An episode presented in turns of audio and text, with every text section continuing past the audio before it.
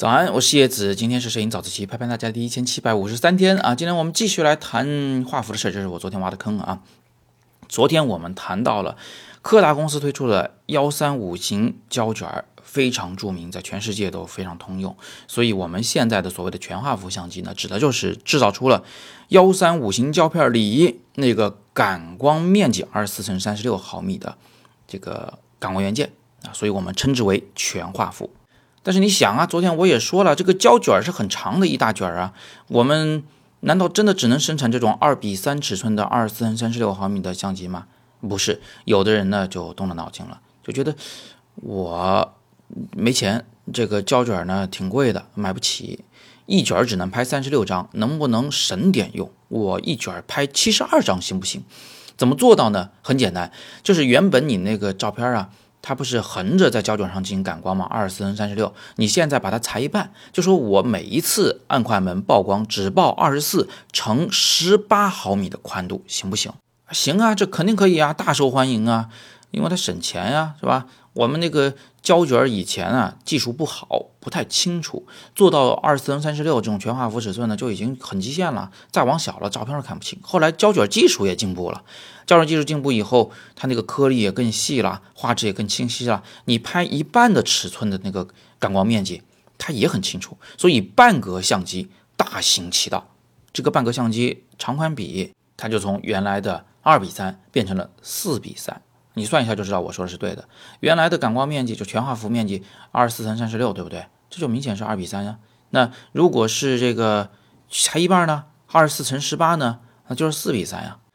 这个尺寸啊，俗称半格相机，它最显而易见的好处有两个，第一个就是这个节约胶卷，节约成本，第二个呢就是相机可以做得非常的小巧，很讨人喜欢。科技产品啊，很多时候是以小为美，越精美越受欢迎。那它对应到数码相机上有没有一模一样的尺寸呢？二十四乘以十八，对不起，没有。比较接近的呢是 A P S C 画幅的尺寸，叫 二十三点四乘以十五点六 左右啊，因为每个品牌的还稍微有点不一样，但都被叫做 A P S C。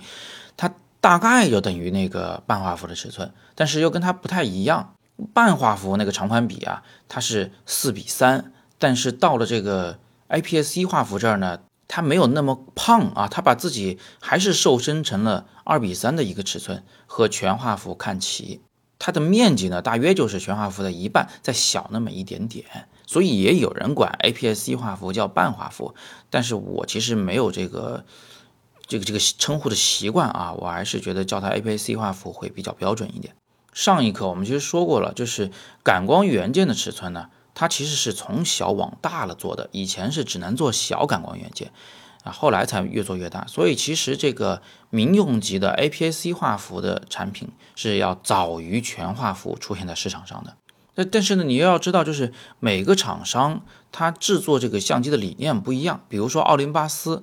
它的这个医疗产业极其的强悍，几乎是绝对垄断地位在那个微窥镜的领域里面。所以奥林巴斯向来就是喜欢做小东西啊，这越小它卖的越好。奥林巴斯你别以为在中国这个好像名气不大，其实呢，它在国际上，尤其是在日本是占有非常重要的市场地位的。你想想看，美国造车喜欢做大车，日本造车喜欢做小车，相机其实也一样，就是咱们喜欢用大的，但是日本人喜欢用小的。奥林巴斯呢，曾经有一个非常著名的机型一三五型号的胶片单反，就叫 O M 系列啊。那一个相机当时真的是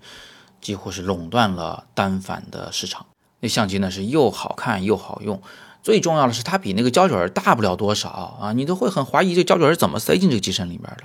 那从那儿开始呢，奥林巴斯尝到了甜头，打死都要走小型化相机的路线。这就是为什么现在奥巴一直坚持走它的 M四三 画幅。 M四三 画幅在以前胶片里边应该是没有主流机型是这个画幅的，它的这个尺寸呢很奇葩，它就是差不多四分之一个全画幅的大小，它的对角线是全画幅的一半。你说把相机做这么小有什么好处呢？哎呀，其实我觉得大家要用发展的眼光看问题啊。昨天早自习我刚刚说过，就是胶片以前呢是不太清楚，就是拍东西不太清楚，所以把自己造得很大个，这样的话呢勉强能看清楚拍的是啥。后来胶片做得越来越好了，越来越清晰了，大家就这么干了，就把相机小型化了，胶片的那个感光面积也是越来越小，反正虽然小，但是还是够用嘛。但是因此得到的这个相机的便携性是很宝贵的。那现在不是一样的道理吗？过去生产这个数码感光元件，那像素也不高，拍的也不是很清楚，噪点又特别多。那但是现在技术越来越高了，那很自然的厂商就会想着，我要把相机小型化，我要把感光元件也小型化。它反正只要够用就行嘛，我要那么大个干嘛？所以二零八四是觉得自己是看到了未来的方向的，所以它是铁了心的要做这种画幅非常小的相机。再加上它在这个医疗的这个影像方面的深厚的积淀啊，它也还是走出了自己的路子，把这个 M 四十三 的这么小的感光元件的画幅啊，